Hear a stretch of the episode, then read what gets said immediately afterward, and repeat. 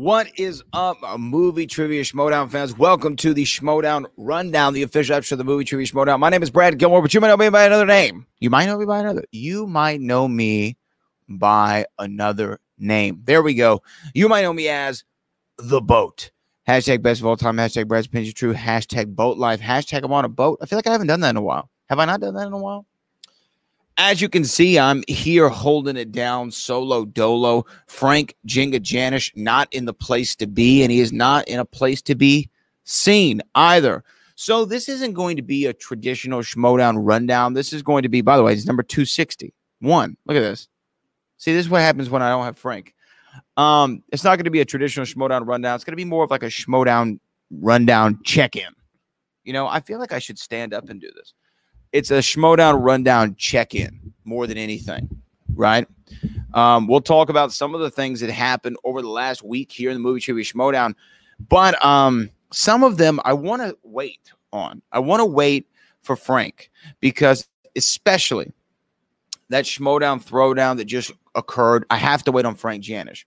What I want to check in today, and, and we're going to keep this somewhat abbreviated.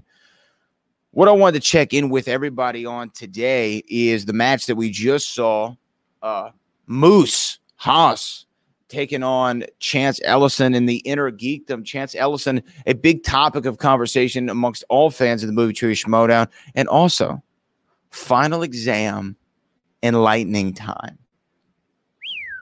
Incredible match. An incredible match. Um, we will start with the match that is most recently in my mind, and that is the Chance Ellison match. Um, here we go. I'm pulling up my gimmicks here, so just give me a second, guys. All right, my Chance Ellison versus Haas, Moose Haas here. Um, match was sensational. I gotta say, it was sensational more so on the side of Moose because what we were able to see from him is Chance Ellison. This is a guy who last season, as I'm pulling up the schedule, who last season ran the table when we talked about Inner Geekdom, right? He went through it. He ran the table. We saw Chance Ellison go all the way and win the, uh, the I G tournament uh, in that final against his partner, Mike Kalinowski. That occurred last year, so we knew the man was was bad. We knew that he was a bad dude when it came to the Inner Geekdom round, but here we go. This round one tournament action, we see a loss for Chance Ellison. And Chance Ellison, I don't have stats here with me, so correct me if I'm wrong. I believe he only got five questions in round number one with somebody of his caliber. And look, day one, I bought big on Chance Ellison stock. I think everybody knows that. Everybody knows that I bought big on Chance Ellison. I bought it all up. I, I, I drove his market price through the roof. And for somebody who has that ability like a Chance Ellison does, for him to go only fifty percent or so in round number one for Inner Geekdom was a, was a little surprising, I will say. Men in Black International, like who's? I know that's on the list, but man, what, a movie quote from Men in Black International? Yikes! not not the easiest thing in the world. Chance Ellison comes back in that second round. They're able to get things tied up or close to it. The T M N T round by Moose Haas, sensational, sensational. I mean, the movie quotes was, was a rough one, and but he was able to get that. It was think like Vin Diesel. And then the Turtles in Time question about the, I thought it was the lamp too, or the scepter that makes him go back in time. It was neither. It was, and then Chance Ellison doesn't get it. It was actually the fedora, the hat. That was kind of a tough pull there. But for Moose Haas to get this win in the first round is paramount to his overall success in the movie trivia Schmodown, and here's why. When you can go out there and unseat someone who's become a legend in the Inner Geekdom in the first round of a tournament, let's think about the last time that happened. A name comes to my mind, The Coyote. first round of the tournament, right? His first real round after he plays in, knocks out John Rocha. What happened with him? Went all the way. Now, of course, Chance Ellison, not a former Inner Geekdom champion, but somebody who obviously is in the conversation for one of the top I G players just based on him winning a tournament last year. Chance, of course, we know is a triple threat in the movie Trivia Shmoedown. But getting a win like that is only going to do good for your confidence, only going to do good for your ego, only going to do well for your ability. Because I think a little bit here, Moose Haas was acting confident. He wasn't being confident. And what do I mean by that? I mean, I'm sure he was a slightly intimidated just on his first round draw. I'm sure he felt somewhat similar to how Jessica Shaloth is probably feeling, having to go up against Dan Merle. It's not what you want in your first round, especially a previous tournament winner. You're having a battle in that first round. So you kind of put on a facade of confidence that you can go out there and get the job done.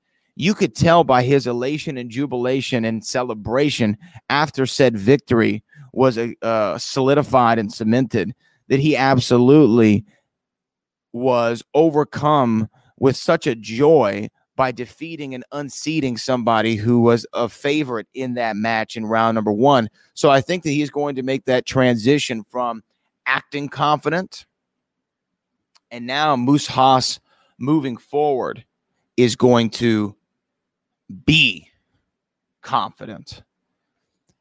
I think this is a it's it's a it's a rough go for Chance, and I would say this is a uh, a season stopper for most people, unless you're a triple threat like Chance Ellison. Chance Ellison is still in line. He's on a pathway to getting a singles championship opportunity. We could very well see him performing in New York if things go his way against either Ethan Irwin or Marisol McKee. That's if he wins the matches that he needs to win to get himself into that position. But nevertheless, Chance Ellison isn't over in twenty twenty-one for the M T S. And I'm I'm calling, look, I'm calling it right now. Chance Ellison. Woo, this is a this is a if I had my soundboard, this is a great Scott moment of the night. Can I get a great Scott? Da da da da da da da da da da da da da. Great Scott. This is the great Scott moment of the night. I, Brad Wellington, Jermaine O'Neill Gilmore, hereby proclaim and declare for all who have, are listening to this, all who are watching this, and those who will watch it in the years to come, allow this to be a recording and a testament forever etched in stone, and that will be discussed in the annals of time when we look at the movie Trivia Shmoedown. Chance Ellison will be at the spectacular as your movie Trivia Shmoedown singles champion. I said it. I said it. And look, people looked at me crazy. People looked at me crazy whenever I said back in two thousand nineteen that by the end of that season, Chance Ellison was going to be a champion in this game. What happened? Refresh my mind. Chance Ellison became a champion in the game. So I think that it's wildly conceivable that he can pull that off again, and he can become not only a team's champion, but a be, be one of those people who say that he was double doubled up and followed in the footsteps of his partner, Mike Kalinowski, and able to solidify himself as a double champ. Maybe not simultaneously, but a double champ nevertheless. A gargantuan task that has only been accomplished by a very select few who are already in the conversation for the greatest to ever play this game.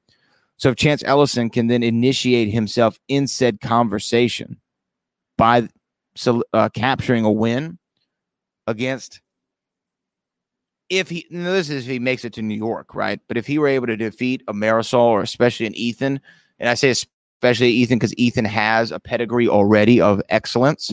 Marisol is still, uh, still uh, building her legacy. But if he's able to to do that, man, Chance Ellison could go down because if I remember. Frank Janish already has said that he is a top, what is it, top three or top two most accurate player in league history. If Frank were here, he could illuminate us on said fact, but it's something in that ballpark. If not top two, top three or four or five, somewhere in that vicinity, hovering around that range, he's one of the most accurate players of all time. He's also like twenty-four, twenty-five. Think about that. In ten years, Chance Ellison might set every single record in the history of the movie trivia Shmoedown that will never be broken. He could be like the Bill Russell or the Kareem or have the hundred-point game like Wilt Chamberlain and just set all these all-time records that seem next to impossible to ever duplicate. So I say all that to say, Moose Haas. This only puts the biggest of notches in said belt. And you, my friend, are well on your way. He was some Moose was somebody who, when I first saw him, I, I liked him instantly. And I think I said that on this show. I was a fan of of just the the personality, the way he carried himself. And this is a big win here. This is a big win here. Now, if we look over on the Movie Trivia Schmodown's website, the Schmodown Live dot com, trying to see if these standings are updated. Where are my standings? Singles. I'm looking for the standings currently. Bracket, draft, rankings. No, not the rankings. Actually, let's look at the rankings for a second. Lady Justice ranked number one in singles. Dangerous Dan Merle, two. Ben Bateman, three. Coyote Collins, four. Jeff Snyder, five. So we'll wait for these to be updated. I'm looking for faction standings. twenty twenty-one standings. There we go. Okay, according to the most recent update to the Movie Trivia Schmodown's website, season eight. Now, I don't know how up to date this is, so forgive me for that. Again, this is what I have Frank Janish here to do. I'm I've said it before on Twitter. Frank Janish is the heart soul of this show. If this was a rock band, he would be the bass and the drums. I would just be the David Lee Roth, who is over-energetic for no reason and is somewhat talented at what he does, but not as talented as other people and just enough to get by. Um, The Dungeon, fifty-six points. Quirky Mercs, fifty-six points. Dungeon holding an overall record of sixteen and fourteen, while the Quirky Mercs technically in second place with a five hundred record, fourteen and fourteen. Two big knockouts. Um... for the Quirky Mercs, but K O'd six times uh, as opposed to the Dungeons one time and three knockouts. So that's what puts Dungeon number one overall this year so far. Now, will we see the precipitous fall like we did for the Finstock Exchange last year? That remains to be seen, but I, I, I will say it's it's as the season goes on, it looks less and less likely, but anything is possible in this game. I feel terrible for my rock stars. Uh, thirteen points. Dead last. Swag behind them with fifteen. And then here's the discrepancy from sixth and eighth place. Roxy Stryer and the Stars have thirteen points in eighth place. The Den in sixth place, just two places above them, twenty more points. Think about that. twenty more points. The Stars are the third most K O'd team in the Movie Trivia Schmodown this year, but they have the worst record of just seven and fourteen. Mm. Not great. Now, I'm hoping my man Slick Nick Harley can do something to turn around their fortunes. Jacoby Bancroft, who's over there, who I'm a big fan of. We'll see what happens with the Stars, but that's where your rankings looked, at least uh, according to the last update for the Movie Trivia Schmodown. Let's talk about, is it the one of the greatest teams matches of all time? Is it? Lightning Time, taking on Final Exam. I was lucky enough to be at the desk for this one, and I can take you through the blow by blow and what I recall of the moment, but I just don't think I've ever seen a more heart-throbbing, pulse-increasing, sudden death round than that one. I mean, there's been, sure, there's been like Adam Collins and Dan Merle and uh, Rachel and and Mara and things of that nature. But for me, this one, well, I wasn't on the call for either one of those. This one I was on the call for, and I was sitting there watching this unfold. One misses here, one misses there. Different answer, different answer, same answer, same answer. And then for this come down to an answer of the Cleveland Browns. I mean, what? Cleveland? Cleveland is what solidified this win? You know, Cleveland, not the traditional sense of the city of champions, but Draft Day, fun movie, Kevin Costner. It's a movie actually that Ben Bateman and I, a lot of the times if we have conversations over some sort of telecommunication device, we reference at a consistent basis, especially in regards specifically to any kind of pancake or pancake eating M F-er. If you've seen the movie, you know what I'm talking about. If you haven't, you're probably wildly lost on this somewhat erroneous tangent. Again, I digress. When Lightning Time was able to solidify this win and victory and get it in overtime,